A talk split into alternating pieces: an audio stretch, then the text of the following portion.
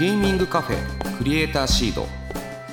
ここはさまざまなジャンルのクリエイターやアーティストゲームをこよなく愛する人が集まり思いのままにおしゃべりする場所。これから活躍するクリエイターの種を育て今そして未来を面白くするヒントを見つけていきます。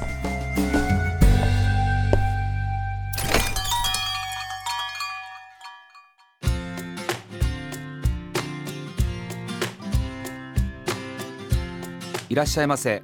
ゲーミングカフェクリエイターシードオーナーの坂本和則です。この番組は毎回ゲストをお迎えしてまったりコーヒーを飲みながらゆるーくトークしていきます。ぜひお聞きのあなたも一緒にお茶を飲みながらリラックスして聞いてくださいね。えさて前回に引き続きスタジオにはこの方をお迎えしております。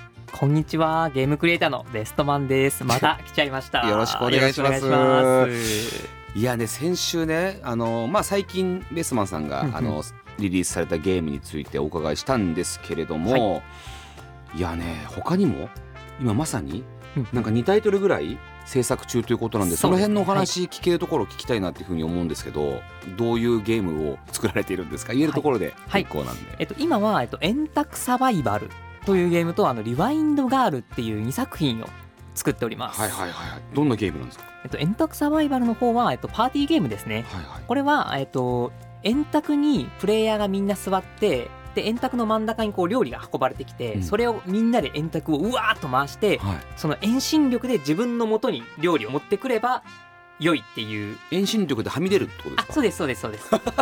これはあのー現実ではやっちゃいけないけど、うん。やってみたいこと。やってみたいですね。やあれどうなるんだろうってあの円卓をくらってやるとどうなるんだろうと。もう全人類があの中華屋さんとかのその円卓があるところで、うんうん。ブワーって回したくなったと思うんですよね。何思います、まあ、暑暑 いから危ないなとかもありながらうん、思いますね。それを形にしたんですね、うんテーマにしたゲームになってます。えーリワインドガールは？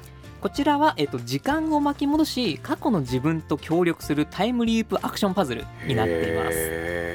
面白そうタイムリープアクションパズルはい、もともとはパズルが好きで、はいはいこういうゲームを作ってみようかなと思ってやってます。これは2つのゲームともに何割ぐらいできてるんですか？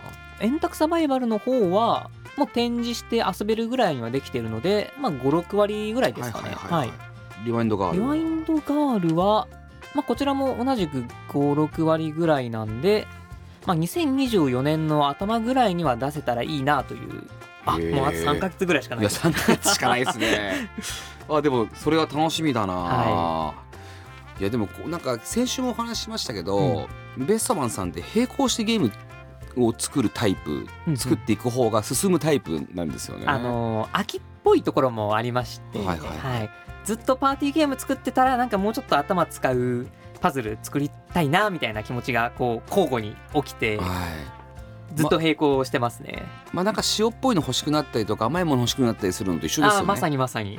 でもそのバランスでしいいゲームができてるんだからなんかそのだからそこそういう人間なんだって理解しながら作ってて、うん違う方行った時に新しいアイデアがまた浮かぶわけですもんね。そうですね。すごいねちなみにこの2つのおおゲームはうん何名で作られてるんですか、えっと、円卓サバイバルの方がこちら2人で作ってて、はいはいリワインドガールが、えっと、1人で作ってます。すごいな。この2人はまたお友達？はい、あのー先週お話しした、えっと、新卒の入社の時の、はい、そのエンジニアさんですね。同期ですね。同期ですね。同期でやってるんですね。そのうちの2人で作ろうと思ったのは何か理由があるんですか？円卓サバイバルに関してはあのマルチ対戦がオンライン対戦があって、はいはいはい。ちょっとその辺が自分の手に余ったのでちょっと助けてっていうところから巻き込んだところですね。へえ楽しみだな。いやーしかしいろいろ話もうすでに聞いちゃったんですけども 続いてのコーナーに行ってまいります。クリエイターシードガシャイエーイ。我々の目の前にあるガシャポンにはさまざまなトークテーマの入ったカプセルが入っております。ベストマンさんにはこのガシャを回していただきましてカプセルに入っているトークテーマに沿ってがっつりお話しいただきたいなというふうに思います。それでは早速回してもらいましょう。お願いします。はい。ちょっとガシャと聞くだけでワクワクしますね。そうなんですよ。このなんか本物らしいですよ。オフィシャルのガシャちっちゃいバージョン。あそうなんですね。よいしょ。いいじゃないですか。音がいいですね。はい。最初でも聞いた時びっくりするぐらい大きな音だったなと思いましたけど。大丈夫かなマイクって。どうぞ。えーっと人生で一番やり込んだゲームは？まあでもねあのうん先週もお聞きしましたけど、うんうんもうずーっとゲームはやり込んできてるわけじゃないですか。そうですね。だからまあいいことはなかなか言いづらいと思うんですけども、それでも特に印象に残ってるなみたいなゲームって。印象に残ってて、まあ、やり込んだのはえーっとスーパーマリオ64ですね。ああなるほどね、はい64のタイトルでなんか当時あの、まあ、アクションゲームの中でもそのあれだけ操作がシンプルなのにうん起こせるアクションが本当に多彩で、ただ走ってジャンプして滑ってするだけでももう気持ちいいみたいな、うんうんうん。なんか本当に無限に何でもこのゲームって楽しめるなっていうのですごいやり込んでた覚えがあります。それは何歳ぐらいの時ですか？大体役でいいんですけど役で。えーっと小学生の低学年ぐらいだった気がしますね。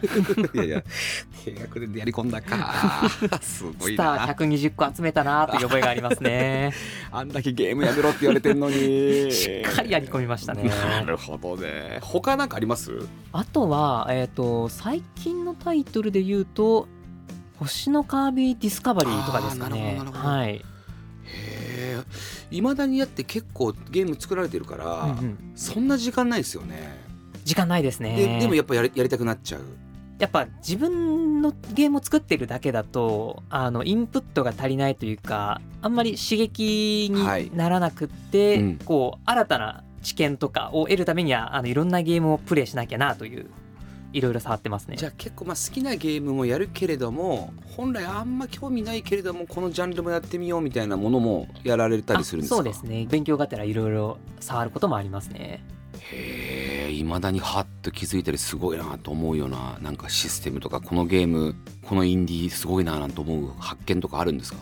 そうですね。それで言うと先ほど言ったその星のカービィディスカバリー、ん。が、まあ、これはもう公式に発表されてた情報なんですけどあの初の 3D アクションってことで、はい。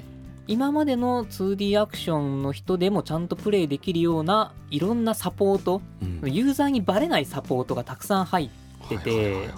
なんかへ自分の見た目の Z 軸でずれてても攻撃が当たる判定にするとかはいはいはいはい。あそういうーあそういうの欲しいですね。そういうの欲しいですね。そういう工夫ってなんか分かっててもなかなか自分で実装までいかないよなみたいな。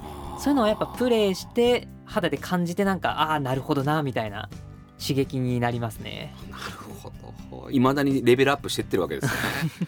へ えじゃあやっぱり基本的にはちょっと任天堂ゲームが好きなあそうですね。任天堂大好きですはいねプレイステーションあんまりやんないですか？あんまりたくさんはやってないですね。はい。でもまあスマホゲームやられ作られてるじゃないですか、はいはい。スマホゲームとかはやらないんですか？えっとソシャゲもやっててあのまあもともと仕事がソシャゲの運用をやってたので、はい。それでもまあ自分の勉強も含めやってますね。へえ時間ないっすよね。いや時間がないです最ね近ゲーム多いですコよね。ンテンツ量が溢れてるので、はい。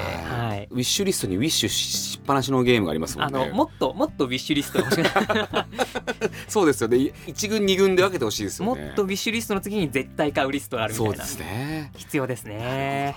じゃあちょっともう一個いいですか？回していただいて。次は。はいどうぞあゲーム制作で一番楽しいこと。おどうです？そうですね。先週もちょっと話した内容にかぶるんですけど、はい。一番楽しいことってやっぱ誰かに反応してもらえることなんですよね、はい今でこそもうこれだけコンテンツが溢れてる中で、うん。ちゃんと僕のゲームを触ってそれでちゃんと反応してくれるうん。ってのはなんか他人の人生に食い込めたというか,、はい。なんか爪痕を残せたみたいな、うんうんっていうかすごく気持ちよくって、はい。一番楽しいことですね。あのー作ってる最中にうんうん。もうなんかニヤニヤしちゃうぐらい楽しいことってあります？あります。これはあこれ絶対おもろいわみたいな。思うタイミングはありますね。そっか。じゃあそういうことをまあ多分先週からお話聞いてると、うん。うんもうゲーム作るのも大好きだしゲームも好きじゃないですか、はいはい。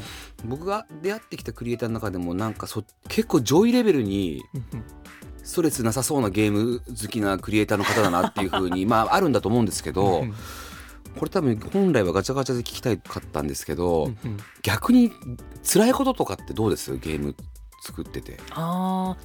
えっとゲームに関係ないのにやらなきゃいけないこと。はあさっき今日言ってましたね。あそうですね。辛いなっていう。うん。なるほど。例えば例えばどういうことですか、まあ、例えばスマホとかだと、まあ、広告実装するんだったら広告実装周りだとかなんかホーム周りの確認だとかなんか商標周りのなんかその辺のめめんどくさいことだとか。PR もや嫌なんじゃないですか？そそうするあとそうですね。プロモーションとかなんか結構めんどくさがっちゃうところありますね でもこの人数でやってるとやんなきゃいけないですもんね。そうなんですよね。へえじゃあゲームを作ることについてのなんか辛かったことみたいなものあんまりじゃあないんですかね。あそうですね。なんかうん作ってる中で行き詰まったらまあ別の作ればいいやでコロッと。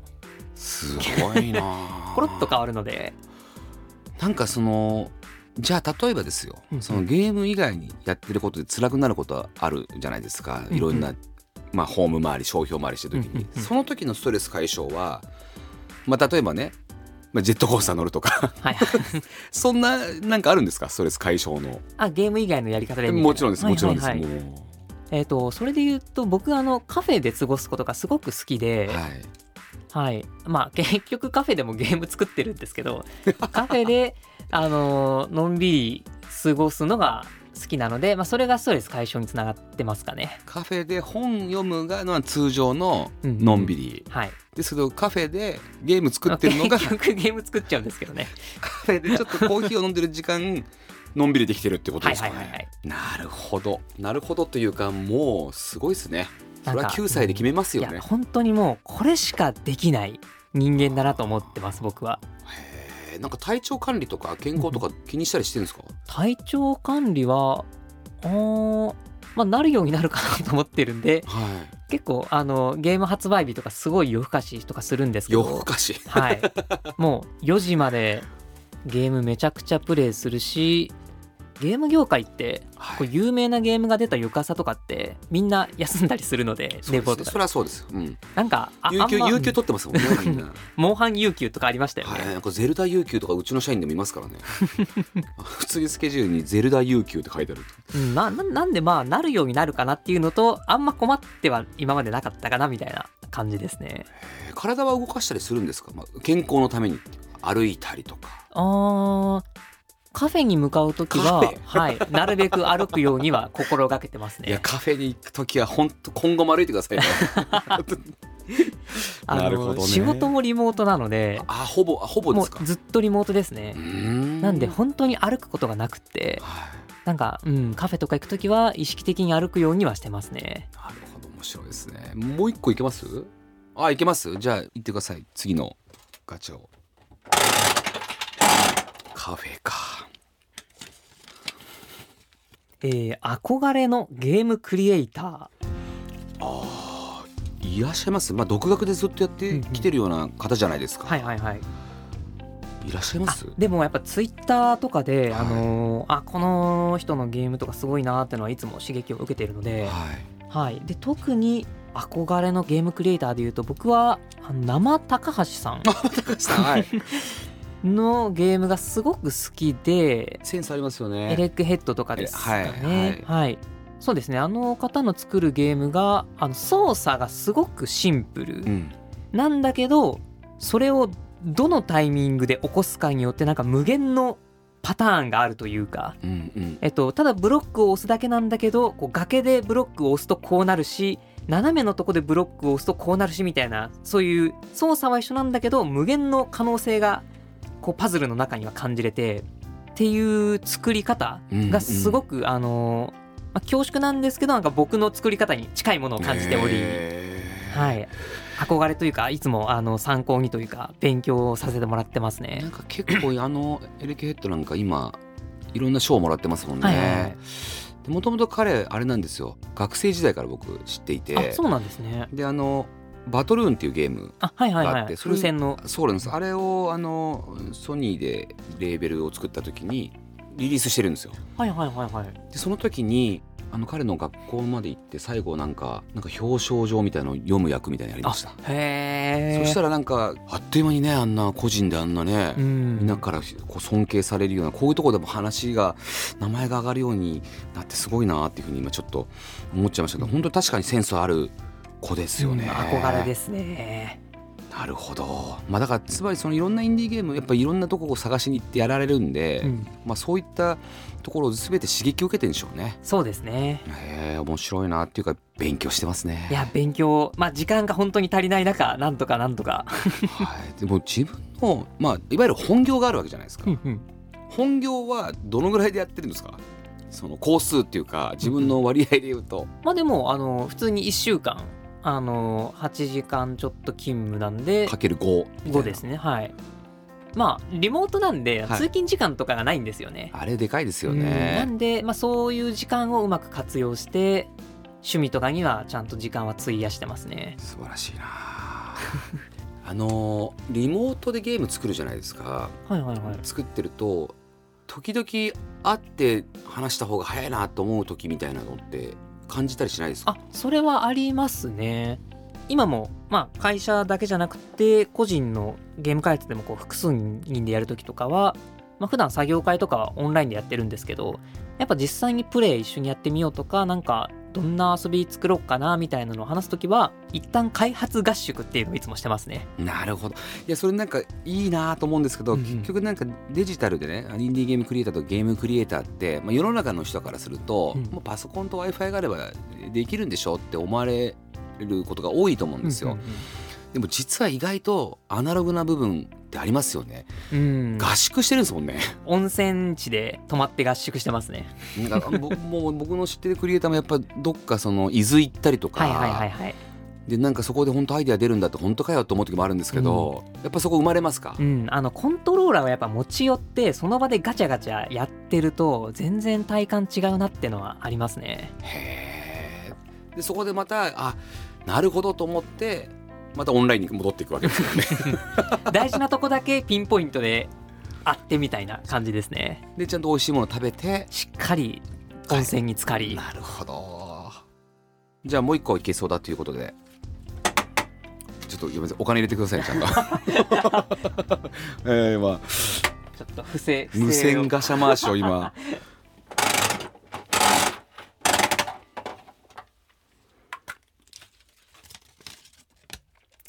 今一番の悩み。うん。なんか別にもうもはやベストマンさんの話をずっと聞いてると、うんうん。別にゲームじゃなくていいですよ。ゲームでもいいですしなんかその他の悩みでもいいですし。そうですね。ゲームにたくさん時間を費やしているのでとにかく時間が足りないなっていうのがあって、はいもちろん睡眠時間もだし、うんうんうん結構ご飯食べながらゲームをしたりだとはいか、はいはいはい。コンテンツ消費が全然間に合ってないですね。はい。24時間1週間7日間で365日は足らないよね足りないですね。ほとんどゲームやってるんですもんね。あゲーム作るか遊ぶか。うん基本どっちか。まあ主語はだからゲームですよねだからね。うん基本ゲームです もっと時間くれと、時間が足りないです。まあ作りたいものが多すぎますね、あやっぱりまだあります？まだまだアイディアシートみたいなのがあって、はい。全然消化しきれてなくて、えちなみに今2作やってるじゃないですか、うんうんうん。次作るならこんなジャンルだなみたいなものってあるんですか？ジャンルは今パーティーゲームをいろいろチャレンジしていはいはいはいてはいフォールガイズみたいなあの、うん。大勢でうわーっと遊ぶようなゲームを一度作ってみたいなと思っていますね。それすごい。作ってほしいな。でもこのなんかこれ1人とか2人とかで作ったら最高ですけどうねーん。すごい楽しみだな。じゃあ今2作並行してりながらじゃあ3作目の方にもう入っていただいて。もう。飽きちゃったら始めちゃうかもしれないですね。ごいなまあだからそういうアイデアがあさっきも言いましたけどストレスなんかちょっとあれだな来たなと思ったら次のゲームのアイデアが浮かんでそれをやる。でそうするとまた次のゲームのアイデアが生まれてやるっていうなんか本当にいい相乗効果がうん。永久期間ですね。一人で 一人でその状況を作ってるってことですうよね。ん、ゲームを作るストレスをゲーム作って解消してるんで、すごっ。すごいなんていい話なんだろう。まあでもなんかその本当にまさにザ・クリエイターだなっていうふうにもう思いました本当に、あありがとうございます。えーさて、えーガシャでいろいろお話を伺ってきましたが最後にベストマンさんのゲームクリエイターとしての、まあ、今後の野望や目標があればズバリ何でしょうか？はい、今、えっと、今後考えてることとして、売れるゲームバズるゲーム作りたいゲームの3種類を、まあ、今もなんですけど作っていきたいってずっと思ってるんです、はい。なんか売れるゲームっていうのはちゃんと買ってプレイしたいと思えるもの、うん。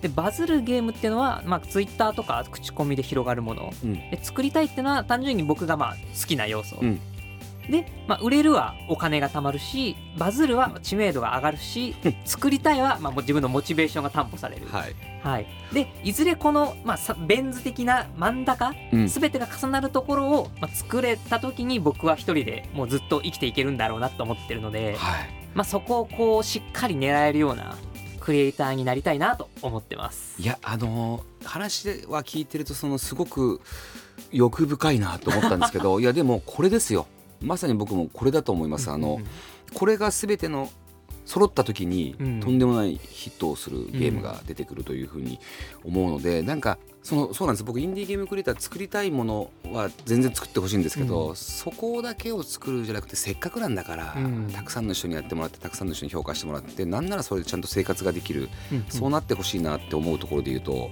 そういうふうなことを目指してらっしゃるクリエイターさんがいるとなんか幸せな気持ちになりました。ゲームだけ作って生きていきたいです。9歳からのね 9歳からの夢をそのままね。はい、いやまあねこの番組ですねあのまああのインディーゲームクリエイターの方も聞いておりますしインディーゲーム大好きな方も聞いてると思うので、まあそういったまあまあインディーゲームクリエイターの方にもしなんかメッセージがあれば一言お伺いできますか？えっ、ともういつも本当ツイッターでいろんなあのゲームの開発進捗見せてもらってすごくなんかいい刺激をあの受けさせてもらってるなと思うのでなんか今後ともなんかいい影響を与え合える、うん。あのクリエイター仲間になっていきたいなと思いますのでよろしくお願いしまよろすしくお願いします。さてそろそろお時間が来てしまいました。ベストマンさんからお知らせがありましたらお願いします。はい。現在、えっと、円卓サバイバル、えー現実ではできないことがたくさん楽しめるパーティーゲームですねとリワインドガール、えータイムリープアクションパズル、うん。えーこの2作、えー作ってまして、まあ、来年の早ければ頭の方でリリースできると思いますのでぜひリリースできたらあの遊んでみてもらえたら嬉しいです。いやー楽しみですね。はい。本当に、あの2週間本当に楽しいお話をありがとうござました、はいいありがとうございます。ぜひまた遊びに来てください、はい。ありがとうございました。ありがとうございました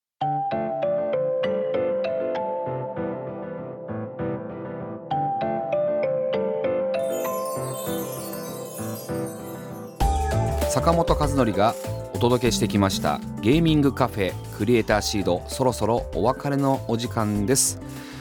はい引き続き今週はゲームクリエイターのベストマンさんがいらしていただきましたけれども今週はねあのー新作まさに鋭意制作中のゲームタイトル2作品についてもねお話伺いましたけれども円卓サバイバルとですねリワインドガールですね。いやこのね円卓サバイバル、まあ、ちょっと動画も見させてもらってるんですけどもこれはすごいな。言ってましたよねご本人も。円卓をぐーっとスピードを回すとどうなるのかっていうのをみんな絶対やってみたかったはずだをゲームにしました、まあ、これはねパーティーゲームなのかな。これは楽しみだな。この感じでもいいですよね。5割6割できていてもう来年すぐにリリースするっていうところがまたいいですよね。そしてリワインドガールですよね。タイムリープアクションパズルって言ってました。まあもともとはパズルゲームが好きなっていうふうに本人も言ってましたけれどもね。これもね非常に楽しみだなっていうふうに思ってます。きっとねこの2つのゲームをね行ったり来たりしながらね、まあ、いろんなとこからまたアイデアが増えていいゲームになっていってるんだろうなっていうふうに思います。面白かったのはゲームを作る時のストレスをゲームを作りながら解消していくっていう発言でしたよね。でストレス発散どこでするんですかって言ったらカフェでゲームを作るってね。なんかまあ本当にクリエイターだなっていうふうに思いました。ゲーム作ること以外はやりたくないって言ってましたね。ホームだったり商標だったり PR だったりはちょっと嫌だなっていうふうに思うんですと言ってました。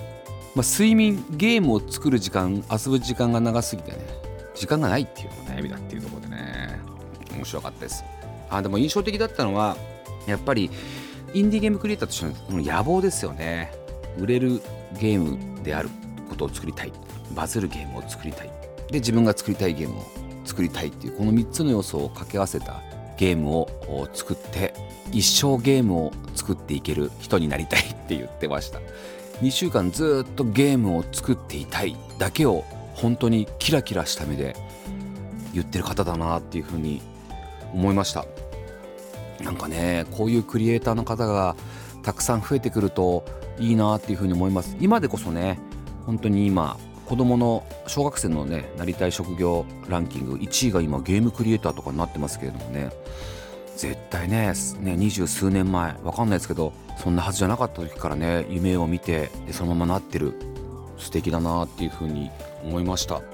あのねベストマンさんの次作るゲームをねぜひ皆さん注目していただきたいなっていうふうに思いますしなんかねプレイしてねあげてまたフィードバックを楽しみにしてるって言ってたんでそういう意味では辛辣な意見も含めてどんどんどんどんゲームクリエイターにフィードバックしてあげてほしいなっていうふうに思いました。えー、さてクリエイターシードでは番組の感想や私への質問メッセージを募集しております。X から「ハッシュタグクリエイターシード」をつけるか番組メッセージフォームよりお寄せください。それではここまでのお相手は坂本でした。